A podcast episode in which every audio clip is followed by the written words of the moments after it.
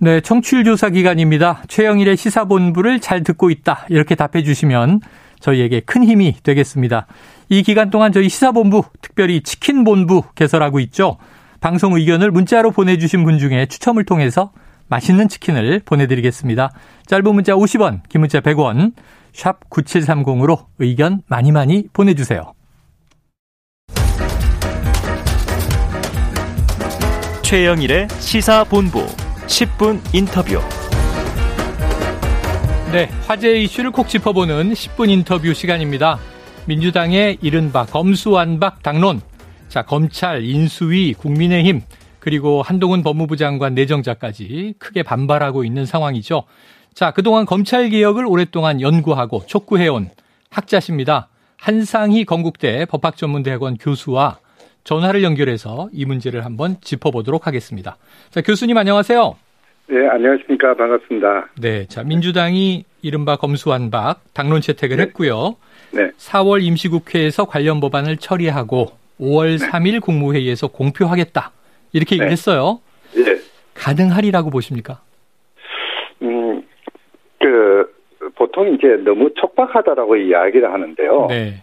사실 뭐 시간의 문제는 아니죠. 더 중요한 것은 음. 뭐 금수 안박이라는 표현은 조금 이상합니다만은 그러니까 이제 검찰 수사권의 조정 문제 또는 수사와 기소의 분리 문제 네. 뭐 이런 것들은 그러니까 우리 법 체계 전체적인 그 틀 속에서 이루어져야 되는 것이거든요. 음. 그러니까 단순히 검찰청법 하나 또는 형사소송법 하나의 문제가 아니라 뭐 경찰법이라든지 또는 특사경 관련된 법이라든지 뭐 경우에 따라서는 군사법원법, 공수처법 이런 것들이 전부 다 포괄되어 있거든요. 네 그러니까 형사사부 체계 전반에 대해서 뭔가 좀 뚜렷하고 구체적인 방안을 가지고 그것을 개혁의 의제로 제시한다면은 지금 당장이라도 개혁을 해야 되는 거죠. 아. 그런데 그게 아니고 이제 순차적으로 이야기를 하면서 우선 검찰의 직접 수사권부터 먼저 박탈하자. 음. 이렇게 이야기를 하니까 시민사회가 조금 당황해 하는 거죠. 네, 네. 개혁의 방향성에 대해서는 그 모두가 그 합의를 합니다만은 개혁으로 나아가는 과정이 지금 전반적으로 눈에 보이지 않거든요. 네, 네. 다 가장 급한 거 하나만 어떻게 처리해 놓고 나머지는 이 다음에 이야기하자고 한다면은 사실 답을 알지 못하는 질문을 던지는 것이 돼버리는 거거든요. 네. 그 나중의 문제를 그러면 누가 어떻게 책임지느냐 이런 부분들이 먼저 선행적으로 그 설명이 되어야만이 이 개혁에 대해서 그렇게 가자 동조한다든지 또는 반대한다든지 이야기가 가능하겠죠. 알겠습니다. 교수님 지금 뭐 말씀해 주신 대목과 바로 연결되는 질문이 될 텐데요. 네. 자, 실제로 이 중대범죄, 6대 범죄 네. 수사권 외에는 경찰의 수사권이 넘어갔잖아요. 네, 그렇죠. 그런데 왜 이렇게 아까 속도의 문제가 아니다, 시간의 문제가 네. 아니다 말씀하셨는데 네. 이렇게 좀 급하게 진행하려는 이유는 어떻게 보십니까? 어, 표면적으로 내서 보기는 이제 새 정부가 들었으면은 검찰총장 출신의 대통령이 이제 정권을 그 관장하게 되니까 네. 이 검찰 개혁이 어렵지 않겠느냐라는 그 이야기를 하는 것 같은데요.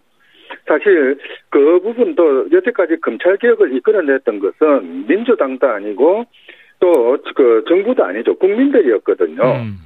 시민사회의 요청들을 정치권에서 조금씩 조금씩 받아들이면서 그나마 진전이 있었던 거죠. 음. 정부가 바뀐다 하더라도 뭐 경우에 따라서는 그 정부가 검찰 개혁에 역행한다면은 그에 대한 국민들의 반발이 아주 거셀 것이고 실제 우리 사회가 시민들의 그 힘이 정치권을 능가하는 경우가 한두 번이 아니었지 않습니까? 네. 뭐 그렇게 본다면은 개혁의 가능성은 지금뿐만 아니라 나중에도 열릴 수가 있는 거죠. 네. 문제는 언제 개혁하느냐, 뭐 빠르면 빠를수록 좋긴 하겠습니다만은 그것보다는 무엇을 어떻게 바꿔 나가느냐가 더 중요하다고 네. 보는 거죠. 자, 언제보다 무엇을 네. 어떻게 여기에 방점이 있다 말씀 주셨습니다. 네. 자, 어쨌든 이게 인수위와 국민의힘 차기 정부는 다 반대 입장이에요. 거센 반대 입장인데 네. 네. 이게 또 마침 지방선거가 다가오다 보니까 이게 좀 네. 정쟁화돼서 갈등만 심화되지 않을까 하는 우려도 있는데 어떻게 보십니까? 사실 뭐 이미 갈등은 시작된 것 같고요. 음. 이제 국민의힘도 문제인 것이 필리버스터를 하면서 저지하겠다라고 이야기를 하지만은 그와 동시에 자신들이 대안을 제시해 줘야 되거든요. 네.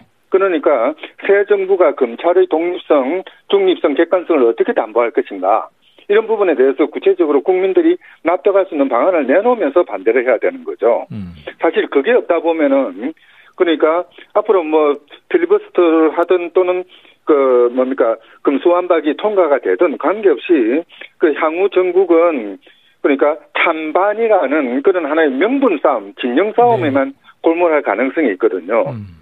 그리고 사실 이 점에서 그 금수완박을 주장하는 쪽에서 뭐 검찰의 그 지적수사권만 우선 빼놓고 앞으로 3개월 후에 그 구체적인 방안들을 마련하겠다. 3개월 유예 기간을 두면서 네. 그렇게 주장하고 있는데요. 그 3개월도 사실은 의미가 없는 것이죠. 음. 뭐냐면은 그 법안이 통과되는 순간부터 공표되는 순간부터 여야의 엄청난 갈등이 시작될 거거든요. 네. 네.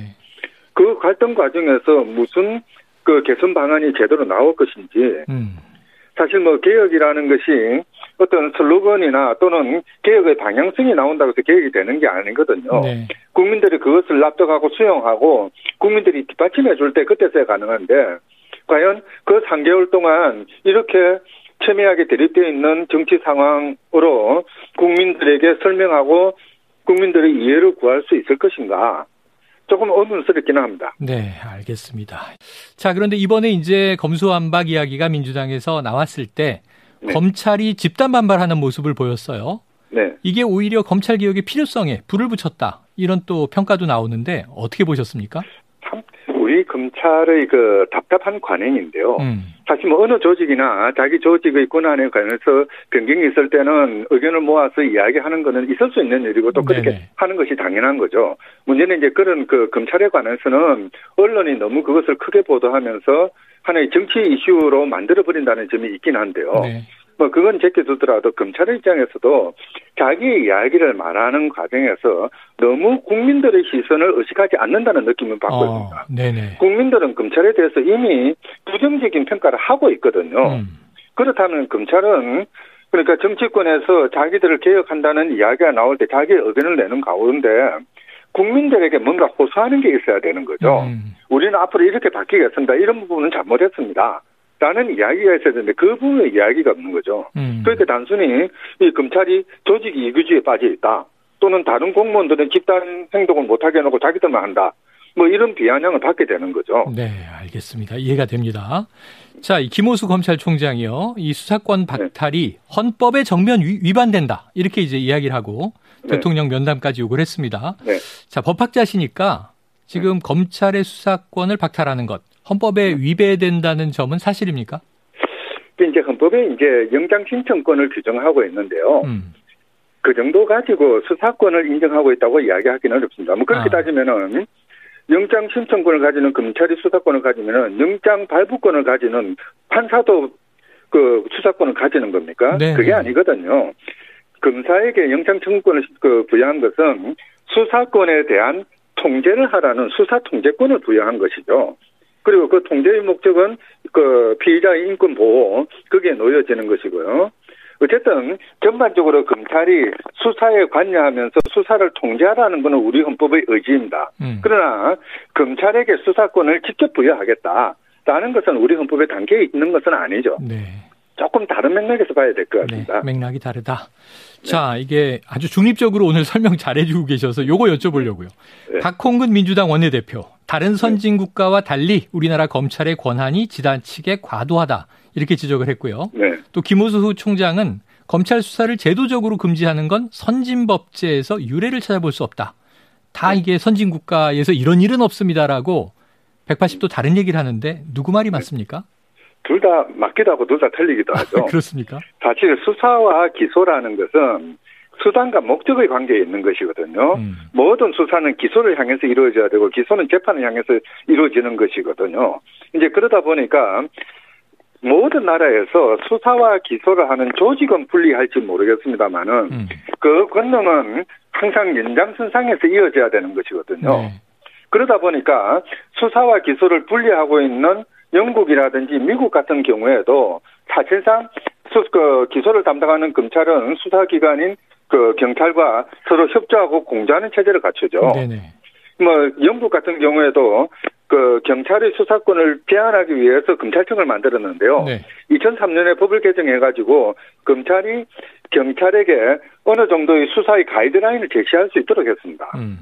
그래야지 그 기소에 또는 공소유지에 필요한 자료들을 모을 수 있지 않습니까? 네. 특히 이제 제일 문제가 되는 게 뭐냐면은 영미 같은 경우에 분리를 하더라도 기- 그 공소를 유지하려면 정인을 불러야 되는데 이 네. 정인의 소재 또는 정인의 성격이나 그 사람이 할 수 있는 말을 제일 잘 아는 사람은 경찰이죠. 네. 수사관이거든요. 그렇다면은 검사와 수사관은 서로 그 부분에 대해서 이야기를 해야 정인을 법정에 내세울 수 있는 거거든요. 음. 바로 이제 이런 체제로 협조와 공조가 원칙입니다. 네. 수소와 기소를 분리시킨다가 문제가 아니라 서로 협조 체제를 만들어서 어떻게 하면은 그러니까 법과 정의, 사회 질서를 바로 잡을 수 있는가에 신경을 써야 되는 것이죠. 근데 지금 우리나라에서는 수사권, 기소권 분리라는 이름으로 조직의 분리뿐만 아니라 음. 이들을 완전히 중간에 담을 쌓겠다는 아. 만리장성을 쌓겠다는 그런 부분에서 출발을 하다 보니까 이 논리가 서로 삐끗거리는 거죠. 네. 자, 해외 사례를 지금 말씀 주셔서 자, 문제는 수사권을 일단 빼는데 어디로 네. 가느냐? 경찰이 가져갈 것인지 중수청이라는 조직을 신설할 것인지 네. 아니면 제3기관이 될 것인지 그리고 이걸 또 법무부 산하에 둘 것인지 뭐 행안부 산하에 둘 것인지 음. 이게 물음표인데요. 어떻게 해야 적절할까요? 어, 그 민주당 쪽에서는 독립된 수사 기구를 만들겠다라는 그런 그 생각을 가지고 있는 것 같은데 문제는 이제 그 독립된 수사 기관이 어떤 모습이냐 네. 이게 구체적 그 개별적인 윤곽조차도 지금 제대로 나와 있지 않다 보니까 네네. 이 금수한방 논의가 너무 성급하다라는 이야기를 하게 되는데요. 음.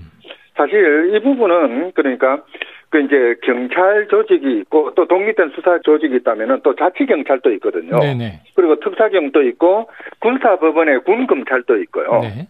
공수처도 있고 이런 것들이 어떻게 유기적으로 연결될 수 있는 것인지 또 서로 그 분업 체계를 어떻게 마련할 것인지를 좀 종합적으로 그림을 그리면서 만들어 나가야 될 것 같아요. 네.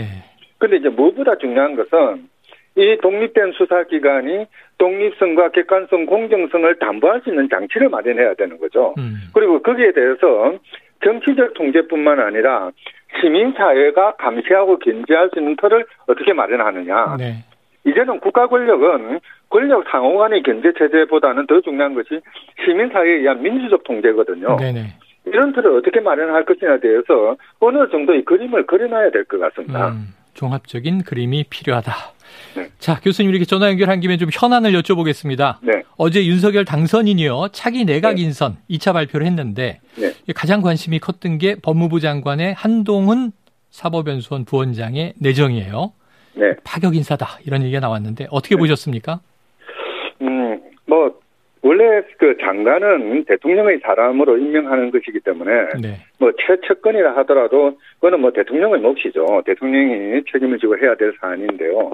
문제는 그동안 시민사회가 검찰개혁을 이야기하면서 가장 그 전면에 내세웠던 게 법무부의 탈검찰화였습니다. 음. 검찰을 그 조직적으로 견제하고 통제할 수 있는 유일한 기, 그 기관이 법무부인데 그때까지 법무부는 검찰이 식민지가 되어 왔었거든요. 네. 이 부분에 조금 그 역행하는 가능성이 있지 않을까 걱정이 되고요. 또 한편에서는 법무부가 수행하는 업무가 검찰 업무만 있는 건 아닙니다. 오히려 검찰은 외친에 빠져 있는 것이고요. 네. 인권이라든지 성무라든지 또는 민법 상법 같은 기본법제 그리고 교정 출입국 다문화 이런 그 지금 우리 사회가 안고 있는 가장 기본적인 틀에 대한 그 업무를 담당하는 것인데 과연 그 여태까지 검찰에만 봉사해왔던 그 한동훈 후보자가 이런 업무에 어느 정도 정통성을 가지고 있는지 그 이제 어 저 당선인 측에서는 이 한 부원장이 유창한 영어와 뭐 그 법무 네. 행정 능력이 있다라고 했는데 사실 우리 체제는 대립법 체제다 보니까 유창한 영어보다는 유창한 독일어가 더 필요하거든요. 아, 네네. 하여튼 그런 부분에 대해서 좀 종합적인 그 검증이 있어야 될 것 같아요. 네, 알겠습니다. 지금 조금 이제 이 우려되는 점들을 짚어주셨고요. 네. 자, 지금 한동훈 부원장이요. 이 박범계 추미애 장관 때 수사지휘권이 남용됐고 이 국민에게 해악이 컸다 이렇게 얘기를 했어요. 네. 수사지휘권 폐지하겠다 이런 얘기도 했는데 네. 법무부 장관의 수사지휘권 폐지 적절하다고 보십니까? 저는 뭐 수사 지휘권의 문제는 그거는 뭐 형사 정책의 문제고 뭐그 전반적인 전체적인 틀에 영향이 없다고 생각합니다. 네. 뭐 폐재도 좋고 안 해도 좋고 어. 그런데 문제는 그것보다 더 중요한 것은 그러니까 그 검찰의 그 구체적인 수사 사무와 관련해서 개별적인 검사의 수사가 독립적으로 중립적으로 객관적으로 이루어질 수 있는 어떤 틀을 어떻게 마련할 것이냐의 문제거든요. 그 지금 우리 검찰청법 7조에 보면은 검사는 상관의 지휘에 어, 명령에 복종해야 된다고 해놨고 있거든요. 이제 이거는 어떻게 보면은 법, 그 검찰청 내부에서 수사에 압력을 넣을 수 있는 구조를 만들어 놓은 거죠. 네, 네. 이런 것들을 어떻게 깨쳐나갈 것인지 그리고 그동안 과거의 권위주의 체제에서부터 시작을 해서 정치 권력이나 또는 경제 권력이 검찰의 수사에 그 영향을 미치던 이런 것들을 법무부가 어떻게 차단해 줄 것인지 음. 뭐 그런 부분에 대한 조금 그 구체적인 공약을 내놔야 될 것 같습니다. 네. 알겠습니다. 단순히 검찰의 독립성이라는 게 슬로건만으로 또는 법무부 장관이 누가 되느냐에 따라서 결정되는 게 아니거든요. 네네. 기본적인 구조와 체제를 바꿔 나가는 그런 의지가 있는지를 뭐 인사청문회 때나 뭐 기회를 통해서 검증을 해야 되겠죠. 네. 아주 본질적인 얘기를 들려주셔서 청취자분들의 이해가 많이 좀 깊어졌을 것 같습니다. 자, 오늘 이야기는 여기서 정리하겠습니다. 교수님 고맙습니다. 네, 수고하셨습니다. 예, 지금까지 한상희 건국대 법학전문대학원 교수였습니다.